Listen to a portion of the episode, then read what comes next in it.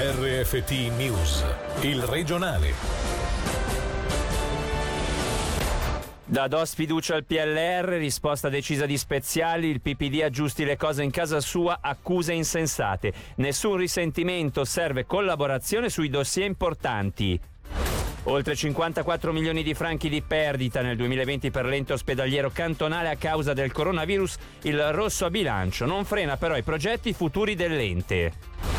È ufficiale, Chris McSorley è la nuova guida tecnica del Lugano. Sarò molto felice di essere dal lato giusto del tifo quando potremo ritornare alla normalità. Le sue prime parole. Buonasera dalla redazione. In primo piano la politica con lo strappo tra PLR e PPD dopo le accuse ai liberali radicali del presidente Fiorenzo Dadò dopo la clamorosa elezione della deputata popolare democratica Nadia Ghisolfi come secondo vicepresidente in Gran Consiglio al posto della collega di partito Maddalena Ermotti Lepori. A Dadò, che ha apertamente detto che non c'è più fiducia nel PLR, ai nostri microfoni ha risposto il presidente del PLR Alessandro Speziali, che ha respinto con decisione le accuse al mittente, affermando che in questo momento non servono risentimenti, ma collaborazioni su temi importanti per rilanciare il cantone. Mi spiace un po' perché il PPD si è trovato lui stesso a creare questo bivio tra le due candidate, però se guardo il risultato che ha fatto Nadia Ghisolfi, mi pare che sia la larga maggioranza del Parlamento che ha deciso così. Quindi possiamo anche prendercela col PLR, non so bene per quale motivo, dicendo che magari siamo inaffidabili, ma secondo me queste sono accuse che non hanno nessun senso, non fanno bene ai dossier che ci saranno da trattare. Poi io mi chiedo anche se sono un cittadino sul divano in macchina che guarda la tele, ascolta la radio e vede questi litigi su questioni fondamentalmente anche un po' di palazzo, io rimarrei anche un po' sconcertato. Secondo me la collaborazione adesso la si fa sui temi, si porta a casa delle soluzioni, ma fare la guerra tra partiti su qualcosa che è capitato in Parlamento e che ha coinvolto davvero tanti partiti, non vedo perché l'indice va puntato solo sul PLR, anzi, questa è una questione che concerne il presidente del PPD, io sinceramente non, non c'è nessuna avversione da parte nostra PPD probabilmente deve aggiustare le cose in casa propria. Io posso anche capire il momento di difficoltà del partito del gruppo, però sinceramente sono rimasto spiazzato e deludono questo genere di attacchi. Sinceramente su queste polemiche meglio tirare dritto e parlare di cose importanti come la legge sul Covid.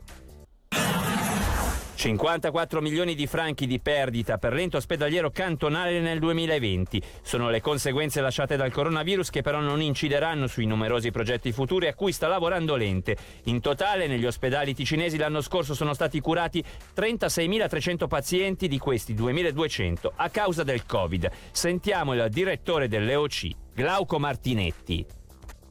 Abbiamo avuto ripercussioni finanziarie importanti, chiudiamo con meno 54 milioni, 14 milioni dovuti a costi supplementari e un 32 milioni dovuti al mancato incasso a seguito del blocco delle operazioni elettive. Questa perdita verrà completamente assorbita dal nostro capitale sociale. Sul lungo termine non vediamo ripercussioni, nel senso che tutta la nostra progettualità e tutti i nostri investimenti, quelli li portiamo avanti. Il rifacimento completo della torre di Lugano tra un paio d'anni, inizieremo subito con la sopraelevazione del cardiocentro, andremo a rifare il pronto soccorso Bellinzona, andremo a rifare le sale operatorie, un bando di concorso per progettare la nuova ala a Locarno e poi evidentemente c'è il grosso comparto della Salegina. In questa pandemia EOC ha saputo veramente essere molto vicini alla popolazione ticinese, ha saputo raccogliere questa sfida e abbiamo credo veramente vinto questa sfida grazie ai nostri collaboratori. È da più di un anno che soprattutto nel reparto infermieristico stiamo lavorando con turni di 12 ore, il personale ha dato prova veramente di qualcosa di eccezionale. Questa pandemia ci ha insegnato molto, ci ha insegnato il valore dell'essere vicini l'un l'altro, il valore della coesione, sul concreto poi ci ha insegnato a rimetterci di più in gioco e lo spostamento tra le sedi. Questo lo portiamo evidente con noi come insegnamento per i futuri processi che stiamo organizzando.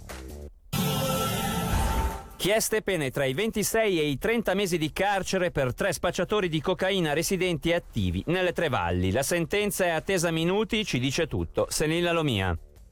Gli imputati sono tre cittadini italiani residenti nelle Tre Valli che oggi in aula hanno dovuto rispondere dei reati di infrazione aggravata e contravvenzione alla legge federale sugli stupefacenti. Come riporta il CDT sono tutti accusati di aver venduto a diversi consumatori locali quantitativi di cocaina compresi tra i 300 e i 450 grammi sull'arco di poco più di un anno. Per due di loro la procuratrice pubblica Valentina Tuoni aveva chiesto una condanna a 30 mesi di carcere, sei dei quali da espiare, mentre per il terzo la proposta proposta di pena era di 26 mesi, anche in questo caso solo 6 da scontare in carcere. Le difese invece rappresentate dagli avvocati Yasar Ravi, Samuele Maffi e Fulvio Pezzati si erano battute per pene interamente sospese con la condizionale.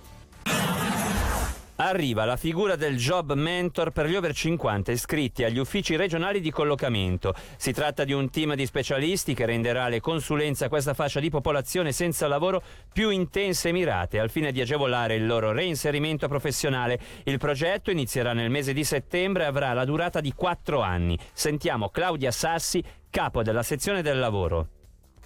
Il mentor sarà la persona che agirà nel reinserimento delle persone in cerca di impiego over 50 in qualità di esperto, quindi che funzionerà proprio da mentor nei confronti della persona che si inserirà sul mercato del lavoro. Sarà una consulenza specifica dedicata alle persone over 50, in questo senso avrà anche una maggiore intensità, quindi più tempo da dedicare alle persone. La persona over 50 che perde il lavoro si trova rispetto ad altre categorie categorie d'età ad affrontare un cambiamento che può essere più grande, quasi uno shock anche perché magari ha vissuto una vita professionale piuttosto regolare. Reinventarsi a 50 anni è spesso difficile, trovare una strada nuova a 50 anni ha le sue complessità. Quello che è l'accompagnamento dal punto di vista dei provvedimenti del mercato del lavoro non cambia, già abbiamo e abbiamo una paletta. Con il mentor intendiamo proprio lavorare a livello livello di consulenza all'interno dell'ufficio regionale di collocamento.